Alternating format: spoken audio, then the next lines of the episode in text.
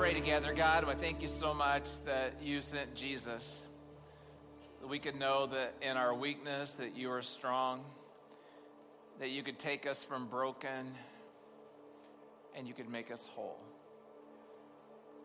I pray that you would fill each one of us now with your spirit as we listen to your word. As we talk about an area of life that affects everyone in the room in some way. In Jesus' name we pray. Amen. Have a seat, please. So, good morning, everybody. Obviously, we set our clocks ahead like we were supposed to, right? And we uh, did. Did you still get your normal amount of sleep, though? Did you go to bed an hour earlier? Anybody do that? Yeah, some of you did. I like that. I did too. I knew I needed to do that, so I did. And uh, and yeah, I can just tell by droopy, dreary eyes today uh, and first service was really light today. So, so, looking at that, part of that has to do with how beautiful it is outside, I'm sure, uh, as well. But I'm glad that you're here. And uh, as we, in our second week in the series on Simplify, and we talked last week about the foundation of the series, and I think also would be the foundation for much of our lives.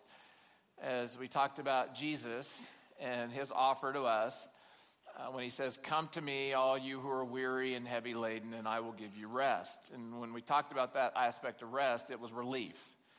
Just relief from the things that you're carrying, the things that are weighing you down, uh, and so that you could breathe. And then he says, Take my yoke upon you, for I am gentle and I am humble of heart. And he says, For you will then find rest for your souls. And when he says rest for your souls, he's talking about a, a, peace that is deeper than just relief from our burdens. He's talking about a peace where I'm able to be with him in the middle of circumstances that are difficult and hard. It's a peace that is hard fought for as I walk with him. The Bible has, or actually, our, our Jewish tradition has a word, uh, the Jewish tradition has a word uh, that they use called shalom uh, similar to what Jesus is offering, is this existential kind of peace. And, so it'd be, it'd be, similar to Spock, who said, Live long and prosper. Okay? if you guys know, he's, uh, Leonard Nimoy died last week. Uh, in the last week, and so those of us who were Star Trek fans that were, you know, grieving uh, the loss of him from our world. And if you didn't know that, that even live long and prosper actually came from his Jewish tradition uh, as it reflected on that word shalom and live long and prosper. So last week we talked about this idea that most of us struggle with uh, this feeling, overwhelming sense of feeling that we're overwhelmed, that we're overextended, overscheduled, and exhausted. Last week we did kind of a group confession where we all raised our hands. I don't think we need to do that again this week because it was consensus was we all struggle with this, something that we feel deeply and we talked about how Jesus offers us a place of rest. So, what I want to do today is I want to take another opportunity to go a little bit deeper in that. That actually might be part two of last week, if you think about that. As I want to talk to us today about busyness. And we're going to look at a particular account in the Bible from Luke chapter 10. So if you have your Bible, I'd love if you'd open it to Luke chapter 10. Uh, because we'll be there today. And if you have your message notes, you want to pull these out of your program, you can use these and you can take notes and follow along. All the Bible verses will be there as well. I just want to say this right now. If you don't own a Bible, we'd love to give you one. So if you stop at one of the bookshelves as you leave uh, in the lobby, just grab a Bible there. It's our gift to you today. We'd love to see you have a Bible that you could bring and read on your own. Now, I, you know, I, I knew that busyness was an issue, okay? I, I really knew it because of my life, you know, so I was really thinking, no, I'm not even sure how I could be qualified to give this talk today uh, because of my struggles with balance and busyness that I've gone through in basically all my ministerial life.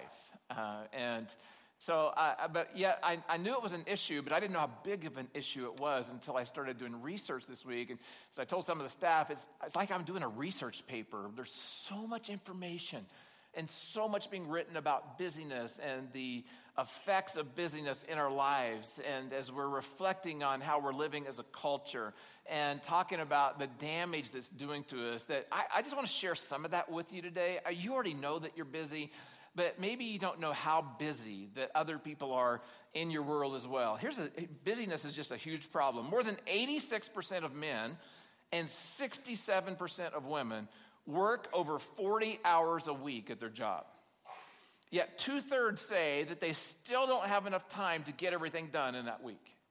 Two thirds. They work, you know, over 40 hours a week and still can't get everything done in that week.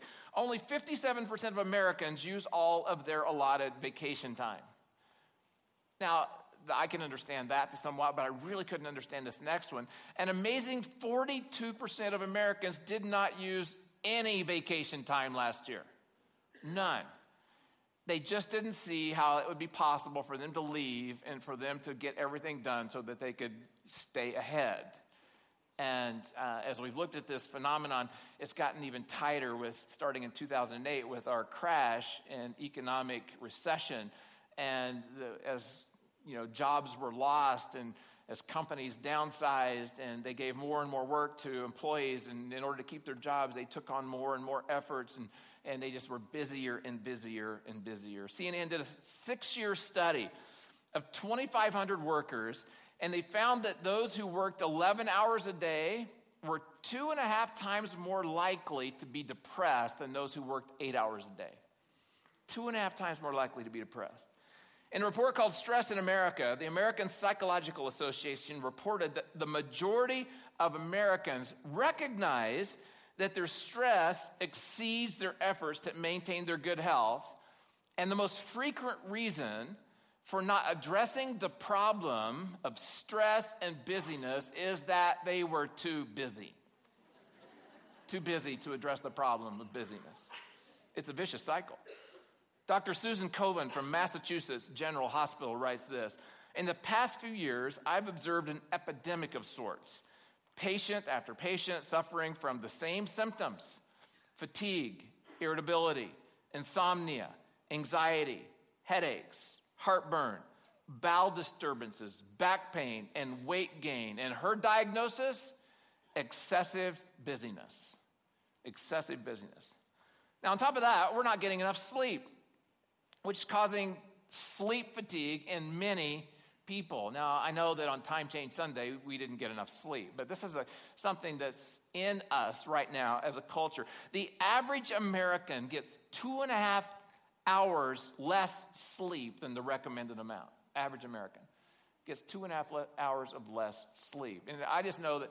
Uh, especially for our teenagers, and, and I actually uh, just think that this is something that we, we really need to fix in our culture is uh, when our high schools start so early that our kids, there's absolutely no way they can get the allotted amount of sleep they need. And so they're living sleep deprived lives. More than 40 million workers said that they sleep less than six hours a night.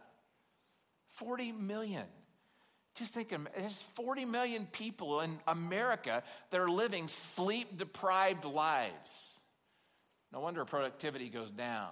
No wonder stress goes up. We're busy at work. We're busy uh, not taking our, you know, we're too busy to take our vacations. We're too busy to sleep. And then you add kids to the mix. Wow. And that just adds a whole new layer of stress and busyness to your life. I don't know if you guys have heard of Jim Gaffigan, a comedian, but he has four kids, and this is what he says. He says, People often ask me, What's it like to go from three to four kids? And I answer them, Imagine you are drowning and someone hands you a baby. That's what it's like, he said. Hand you a baby. Now, it's not just having kids that makes your life busy. Add to that this idea, this fear that many parents live with that they must have their kids involved in every imaginable and available activity, or their little children are going to be left out, or miss out, or be left behind in some way. And that's creating stress and anxiety and emotional struggle in both the parents and the kids. There's a professor of George Smith University, and he, he conducted an extensive study on biological twins who were adopted by different families. So, first, he had biological twins adopted into different families. Then, he had to look at the families. So, one family would be the stressed, kids, hyperactive, had to be in everything. And the other family would be the more laid back, laissez faire, we'll just do what we can through life. And so he had that, those were the criteria. And so then he observed these twins. And here's what they discovered we can confidently say that having the kids involved in all these extracurricular activities made little, if any, statistical difference in how the kids turned out. It didn't make any difference in college placement. It didn't make any difference how smart they were. It didn't make any difference in how well they did in life. As long as the parents were engaged, there was no difference in how a kid did. But here's what they noticed the parents who were hyper scheduled, so they live these hyper scheduled lives, is, is that they put on those parents a label of secondhand stress. That's what they were giving to their children. You know, like secondhand smoke? Secondhand stress is what parents are giving to their children. The stress of the parents and the worry of the parents, it got infused into the kids, and then that was causing the children stress and emotional problems and difficulties. Researcher Ellen Galinsky interviewed more than a thousand kids, grades 3 through 12, and asked them if you were granted one wish to change the way that your parents' work affected your life, what would that one thing be? The most common answer, instead of asking for more time, which you think that's what kids would be asking for as we're talking about business, instead of asking for more time with their parents, they wish their parents would simply be less stressed out. That was their wish. We're to be we're busy people. And, our culture isn't helping. Our technology isn't helping as it was promised. Many of you have heard this study or this um, report from Congress in 1967 when someone stood before Congress and said this prediction. Because of all the labor saving technological ma- advances being made, we can picture a day in 30 years. Okay, 1967, that would be 1997, okay? Picture a day in 30 years where people will only be working 15 hours a week. Our biggest problem will be what will people do to free up all of their free time? I mean, to fill all their free time. Would anyone say that's your problem? what am I doing to fill up my free time? And this is not just an issue with young families or singles, it's also a problem with retired folks. I Can't tell you how many people, retired folks I talk to, say, I am busier now than I've ever been. Give me a job. now, one of the books I read in preparation for this message, and uh, unfortunately, uh, you know, because I told you earlier, this is a problem that we all have. We sold out of these in the first service, okay? So we had a slew of them and we sold out. So I'm just still going to recommend it because they're great tools that you can get where you can read it on your Kindle or your device. Uh, or you can order it through a bookstore or Amazon and have it in the next two days uh, if you wanted to. But we're going to get copies for next week. So some of you, you're, you're, just busy enough to hold off till next week, okay? So you already know your life's too full. You're not going to read it this week anyway. So just wait till next week, okay? And we'll have copies for you. It's called Crazy Busy by Kevin DeYoung. Crazy Busy by Kevin DeYoung. And it's on your notes, so you'll find it on your notes somewhere. And then also his name, spelling. So when you want to, if you want to order this yourself, you can get this. Well, he gives three dangers of busyness that I want to share as we start out today. And uh, that living lives beyond capacity with no margin leads to these dangers. And the first one is this busyness can ruin our joy. It can ruin your joy. See, one of the reasons that we find ourselves crazy busy is that we're trying to get ahead. And as we're trying to get ahead, we're so busy trying to get ahead that we have no time to experience the fruit of our labor. So we just have no time to experience what we hoped our jobs were actually going to bring to us the joy and the fruit of our labor. But the problem, according to Richard Swenson, he wrote a classic book we've talked about for years around here called Margin, is that we don't have enough space in our lives to enjoy the moments that we have, the moments in our lives that are coming at us. Our lives are so full from activities and multitasking and shortcuts that we're running ourselves and our kids ragged and we're missing out on the joy in the moment because we're working so hard. The second thing is this busyness It can rob your time. It can rob your time. Another way to say that would be heart, if you wanted to put heart on your notes as well. It can make us too worn out to pursue the things that are best for us and our families. So I'm just too busy to pursue what is best. I'm always taking care of the tyranny of the urgent. I'm always taking care of what other people say, what other people are saying is important. I'm always responding to that. And it makes me too busy to take care of what's best for my family. One writer I read this week said this I confess that I am drawn to the hurried life. Sometimes going a million miles an hour helps me to feel important, look important, and it keeps my adrenaline pumping. Always being in a hurry may not always be a byproduct of a disordered schedule, it may be the exposure of a disordered heart. I love that. Not actually the result of my schedule, but it's exposing my heart that's disordered because I'm pursuing things for the value of the things alone. Number three, busyness can cover up the rot in my soul. It can cover up your rotting soul. And there's nothing worse than a rotting soul. Absolutely. Absolutely. See, some people, busyness is their badge. You know, or it's, an, it's a defense, okay? Some people use busyness as a, as a badge. Other people use busyness as a defense. So if it's a badge, look at me, how great I am. If it's a defense, I'm so busy, get away. Don't ask me for any more. And so we just push people away by using that word busy. Some people get their value from how busy they are. They compare themselves from, with others, and they're constantly pushing their boundaries to the limit so that they can keep achieving just so that they can feel good about themselves. But what has happening inside is that their souls are rotting. I wish I could give it better. They're rotting. They look amazing on the outside for a while. And they're even given accolades for their hyper busy schedules and routines, but inside their soul is rotting. So I just want to say it real clearly as we just kind of look at these dangers. There are few things as damaging and potentially soul destroying as busyness is. It can destroy us. It can destroy your joy. It can cripple your capacity to love. And it's busyness that will cause you to lose your, your ability to hear God's still small voice as He wants to speak to you. Kevin DeYoung, quote from him. He said this We are so busy with a million pursuits that we don't even notice the most important things are slipping away. We're losing them. Now, I want to just look, look at Luke chapter 10, beginning in verse 38 today.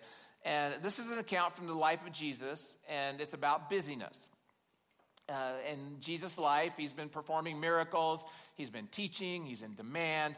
And then previous to this, the Bible says that he has set his face toward Jerusalem. And what that means is, is that he had set his face to go to Jerusalem because it was in Jerusalem that he would face his encounter with the devil and that he would go to the cross. And so he was deliberate on his journey now to get to Jerusalem. It's one of the most important things that he was about while he was on earth. Well, on the way, he stopped at Bethany, the home of Lazarus, Martha, and Mary to have a moment with his friends for rest, refreshment, and rejuvenation. So let's just read the account, and then I'm going to make comments about it, about how we can overcome busyness. Now, as they went on their way, Jesus entered a village. A woman named Martha welcomed him into her house, and she had a sister called Mary who sat at the Lord's feet and listened to his teaching. But Martha was distracted with much serving. And she went up to him and said, Lord, do you not care that my sister has left me to serve alone? Tell her then to help me. But the Lord answered her, Martha, Martha, you are anxious and troubled about many things, but one thing is necessary. Mary has chosen the good portion, which will not be taken away from her. Okay. So when some people look at this story, they want to classify. So they take Martha and they take Mary. Now, if you ever have a hard time which, remembering which is which, you know, and I, for some reason, I've always had a struggle remembering Martha and Mary, which one is the one that was, you know, the one that was serving in the kitchen. Just remember this Martha Stewart, okay? so that'll help. This Martha Stewart, kitchen, you got it, okay? Got it? You can remember, okay? So Martha. See, some people read this story and they say that Martha represents a type A person. The ones that are task oriented, the ones that get things done. So that would be Martha. She represents that kind of person. And they also say then that Mary represents another type of person, the one that is people oriented and places relationships over doing things. And everyone likes to hang out with Marys because they are so valued by them. Now, even though it might be true that Jesus is pointing out these, I just need you to know that Jesus is not saying that one of these personality types is better than the other, right? Because who made the personality types? Who created these two? It was Jesus. Jesus created them. Gave Martha her personality type, type A, gave Mary her personality type, relational, people oriented, and that she would be that way hanging out with people and doing that. Jesus created them both. So, what I want to do is, I want to walk through this story and I'm going to talk about how we can overcome our business. It's not going to be what you think. I'm not talking about schedules today. I'm not talking about calendars today. I'm not talking about time management today. I'm going to talk about perspective today. Okay? Three things. First is this evaluate your priorities. Evaluate your priorities. I'm going to overcome busyness. I need to evaluate my priorities. Jesus said to Martha after she had come out, One thing is necessary. Mary has chosen the good portion, which cannot be taken away from her. Now, what Jesus was saying to Martha is he was saying to Martha by his comment about Mary, he's saying, Martha, you have neglected the best thing. And the best thing is not only the only thing, it's the first thing. So, in order, he's saying you've neglected the best thing, and this best thing is the first thing. This is what you've neglected, Martha. So, what he was saying to her by making reference to Mary and where Mary was, he says, the best place to start, the right place to start, is at my feet. So, priority wise, in your life, the best place to start is at the feet of Jesus. So, the question is not what needs to be done. See, there's always stuff crying out for us, right? Always stuff to do, crying out for us to for our attention that we would do it. So just because something needs to be done, just because something is a good idea doesn't mean it's your job to take it on. Okay? Just because it needs to be done, just because it's a good idea doesn't mean it's your job to take it on. Take it on. If that's our question, we're never going to rest. Because there's so much that needs to be done. The question really is what does God want me to do? What does God want me to do? And Jesus says, start with me. Sit at my feet. Rest with me. Listen to me. Make me your priority. And if you do that, I will guide you. You can trust me to guide you towards a schedule that's based on what I want you to do, not what on the world wants you to do, in order to make them happy. This next verse can really help if you think about priorities. Proverbs 3, 5, and 6 says, Trust in the Lord with all your heart, seek his will in all you do, and he will show you which path to take. I'd like you, if you would, if you just draw a line, just a little like a wall between the word do and the word and, right at that comma. Draw a, draw a wall there, okay? So here's the deal you got a wall there. So you got two rooms, a wall with two rooms. On one side, one room is your responsibility. And your responsibility is what? Trust in the Lord with all your heart, seek his will in all you do. So that's your responsibility. On the other side of that wall, in the next room, is God's part. God's part. And he will show you which path to take. My part, God's part. Listen to him, and then that gives me my priority in life. So I'll just say it again. Not every need is your calling. Not every good idea has your name on it. I mean, we just live with an inundation with good ideas and awesome things and, uh, you know, all kinds of startup things on, you know, you look at Facebook and you look at all the things that people are doing and they're promoting and they're pushing and it's all great ideas. And if you're not careful, you can look at those and you can get so inundated by good ideas that you just get overwhelmed by the fact of how many, uh, by the realization of how much there is to do that you actually get sick from that, stressed from that. Not every good idea is a calling for you. So I was just thinking about this. I thought, okay, well, if I need to evaluate my priorities, what, what are my priorities? And so I made a list of them. And I said, well, my first priority is time with God. My first priority is time sitting at the feet of Jesus. I'm like, well, that's my first priority. How often is that the first thing I do? Hmm, not doing so well already. Next was this time with my family. Okay? Time to eat meals. We've made a commitment that we have you know, uh, meals together as often as we can. Time to have conversations, play together, time with my family, time for vacations with my family. Number three was time with my church, time to come together with my friends and friends so that I can worship, so that I can be encouraged, uh, so that I can be held accountable. So, time with friends. And, and then number four, we're down to this is time with my work. I'm like, okay, if that's number four on my list, how come it's number one in my schedule? Right? How come it's number one on my schedule? So God's working with me about this, and my work would be expressing my gifts and talents by being productive. And then next, I thought, wow, this is a priority, and yet how little time gets put in Ron Thompson's life for this, and that's time serving those who have a need. Time serving those who have a need to extend compassion. And then time with rec- for recreation and play. And I wrote this down because it's nowhere in my life. I had dinner with someone recently and they asked me, What do you do for recreation? What do you do for play? And I'm like, I hate that question. I drink espresso for recreation. so if we want to form an espresso drinking club around here, that's my, that's my, that's my recreation, okay, right there. And uh, it's as far as it goes, okay? I love espresso. I'm sure that's adding to this that goes on in my life. and then finally, time to rest and sleep, okay? Now, I really have this one down. My uh, physical things that cause me to need rest, and so I really work hard to make sure I get my sleep and rest. But I'll never forget, one time I was listening to Rick Warren speak, and as he was speaking, he was talking about this need for rest, and he said, You know what, folks? Maybe the most spiritual thing you can do today is to go home and take a nap. And I'm like, yeah, that's awesome. Some of you are thinking, right now, this is the best sermon Ron Thompson's ever given, okay? Permission to take a nap today on Time Change Sunday.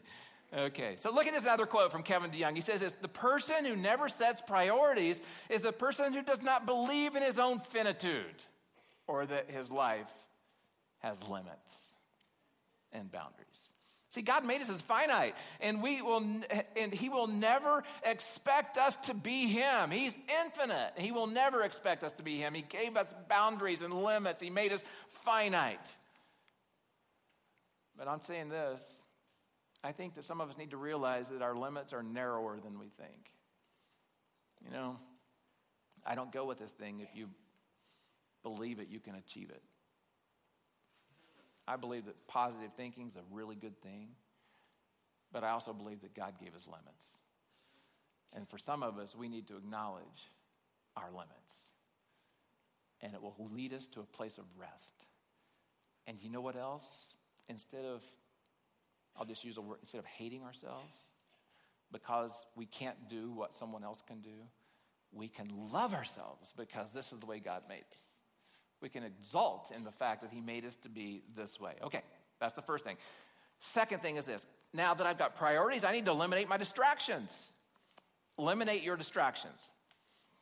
Now, what is said there, it says Martha was distracted with much serving. So he's not saying serving was bad, right? No, no, no. It's not saying serving was bad. It's commentary here. It's saying that Martha was distracted with much serving. That word distracted means she was pulled in all kinds of directions at once. She was being pulled apart by her busyness. And so that is what caused her then to be worried and anxious. And because she was worried and anxious, she got frustrated and angry. And then out of that frustration and anger, the first thing she did was she blamed her sister. It's her fault. I'm like this because it's her fault. If she would jump up, Jesus, make her help me. It's her fault. You can just imagine, even as that she's in the kitchen and she's stewing on this, she starts steaming on this, and all of a sudden, you, you know, she starts slamming the door shut. My sister needs to get in here. And she slams the lid on. Goose, goose. My sister, they'll hear this and she'll come in here and she'll help me. That's what she'll do. And then no one comes. And so all of a sudden now she's what does she do with all this frustration? So you can just picture her with a wooden spoon coming out of the kitchen. Jesus, Jesus, tell my sister to help me. and you don't even care about me. That's what she said to Jesus. So what happens is when we're living this way is we can end up blaming others and resenting Jesus. Blaming others and resenting God. Because we are living outside of our limits and we're distracted and we need to change that. So she was resenting Jesus. Look at what the psalmist, when he's writing about this uh, frustration, he said, It is useless for you to work so hard from early morning to late at night, anxiously working for food to eat, for God gives rest to his loved ones. Notice again, it's saying here distraction leads to anxiety and worry and stress, the same things that Martha was feeling. And what, what, here's what Martha was trying to do Martha was trying to show Jesus how much she loved Jesus by her performance for Jesus. And Jesus was saying, I want you to show you, me how much you love me by your presence with me, just by hanging with me. Just think about this. Think about how the story would be differently if Martha had started in the same place as Mary at the feet of Jesus. So Jesus is teaching, they're listening, it's, you know, it's, maybe they're laughing, having a good old time, and all of a sudden Jesus has a rumbling in his tummy. And so he's going, I'm hungry. And so it's time for us to eat. Let's go make dinner together. Let's go make dinner together. Imagine the difference in that experience if they would have done that together. You got to remember this, okay? Jesus had fed 5,000 people with a couple loaves and some fish, okay? And he had turned water into like exquisite Chardonnay. So don't you think he could help with dinner? Yeah. Yeah, I think if you had trusted her and been at his feet, then it would have worked out in a different way. But she so wanted, and this is where some of us get so burned out, she so wanted to take care of Jesus that she became obsessed with the meal and she ended up blaming Mary and accusing Jesus in this situation. I just want to say, have you ever felt like that in your busyness? Oh, my boss my boss, uh, my boss, uh, or my employees, uh, uh, my employees, or my spouse, uh, I'm working, and I'm always doing it. You go on and on, and you blame others, and then you resent inside. But this is what happens, and this is, I think, the danger is, folks, as we start blaming and resenting God. And we're in a place that God never asked us to be. We're way outside of our limits. We're doing things He never called us to do. And He just wants us to rest in Him. Listen to this quote by C.S. Lewis. Now, he's describing what it's like to come to Jesus to listen and why we need to. He says this It comes the morning, it comes the moment you wake up each morning. All your wishes and hopes for the day rush at you like wild animals. And the first job each morning consists of shoving them all back in listening to that other voice, in taking that other point of view, letting that other larger, stronger, quieter life come flowing in. That's what he calls us to. Okay, number three, enrich your soul. If I'm going to overcome busyness, my soul needs to be enriched. Mary sat at the Lord's feet and listened to his teaching sat at the Lord's feet, and let Him enrich her soul. One of the, phrases I've been using uh, as a result of uh, my spiritual mentor guiding me is learning to be enthralled with Jesus. Just enthralled, enthralled with Jesus. And that's what Mary was. She was enthralled with Jesus so much that she sat at his feet. She listened to him. She connected to what he was saying. And what Jesus was doing at that moment, he was pouring into her soul. He was enriching her soul, filling it with what she would need in order to do everything that is in her life so that she had the strength to carry it out. See, Jesus, what Jesus was doing, he was inviting you, me, Martha, to join Mary. He was basically saying, Come with me. Come spend time with me. And as you're spending time with me, I will enrich your soul so that you can know me and you will be so enthralled with me that your fears disappear because you just see me. See, knowing joy comes from knowing God, not from what I accomplish. In fact, the psalmist says it this way He says, You make known to me the path of life. In your presence, notice that in your presence, there is fullness of joy. At your right hand are pleasures evermore. So, fullness of joy is joy that can't get any more intense, okay? It's intense as it can be, joy that's so intense, and then it's pleasures forevermore. They're never ending. It means this joy I'm going to experience is so intense, and it will last forever. So in Jesus, we have that. And that enriches our souls, it expands our capacity to face life. It gives us the ability to say no when other people want us to say yes because it's not our calling, it's not our priority gives us that ability and it gives us that strength. Kevin DeYoung says it this way He says, When we are crazy busy, we put our souls at risk. But when we sit at the feet of Jesus, he enriches our souls. Jesus said this way in Matthew 6 33. He says, Seek the kingdom of God above all else and live righteously, and he will give you everything you need. So, what Jesus is calling us to is start with me, learn from me. See, the danger of busyness is that it keeps us from the necessary one thing. And what is the necessary one thing? Walking with God. Sitting at the feet of Jesus, going deep with Him. See, what is necessary is the one thing is not something we do for Jesus, it's when we sit and listen to Him. We sit at the feet of Jesus, we find our sufficiency of Him, and then, and only then, we do as He guides do as he guides. Jesus says, Walk with me, walk with me, I will fill your soul. I will fill your soul.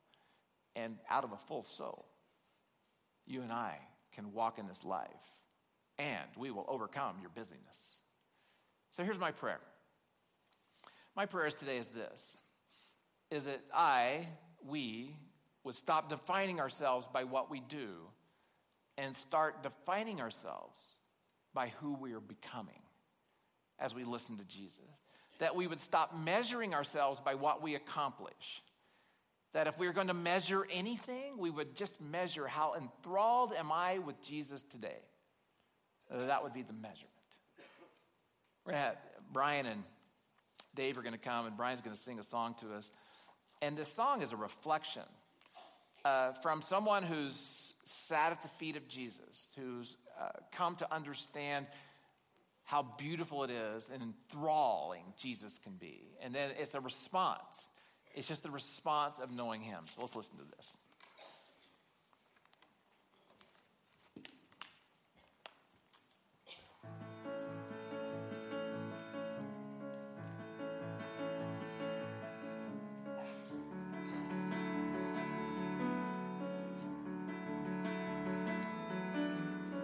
Standing here in your presence, in a grace so relentless,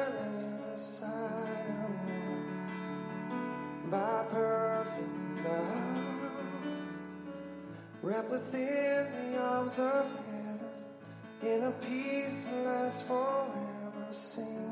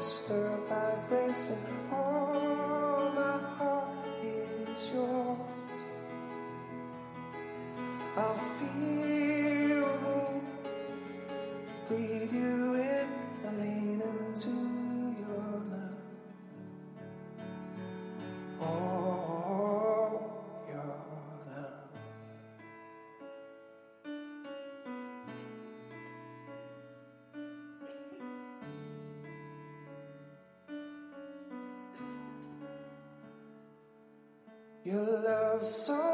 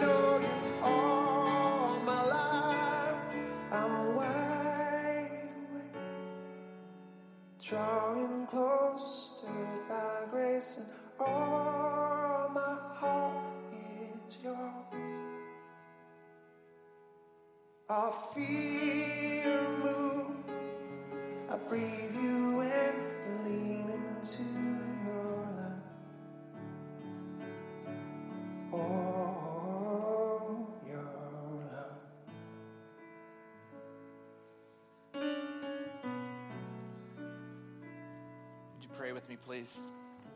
I want to lead us in just listening to the words of Jesus.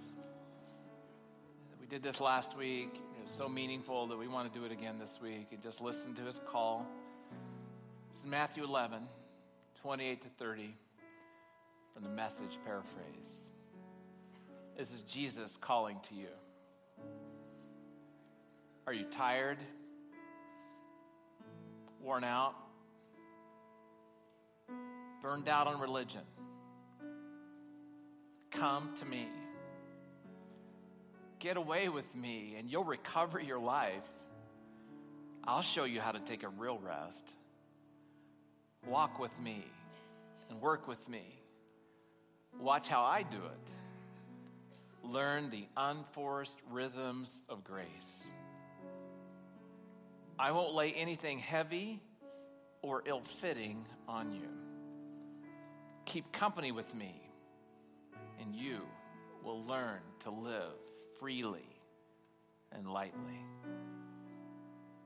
Oh, Jesus, I thank you so much for that invitation.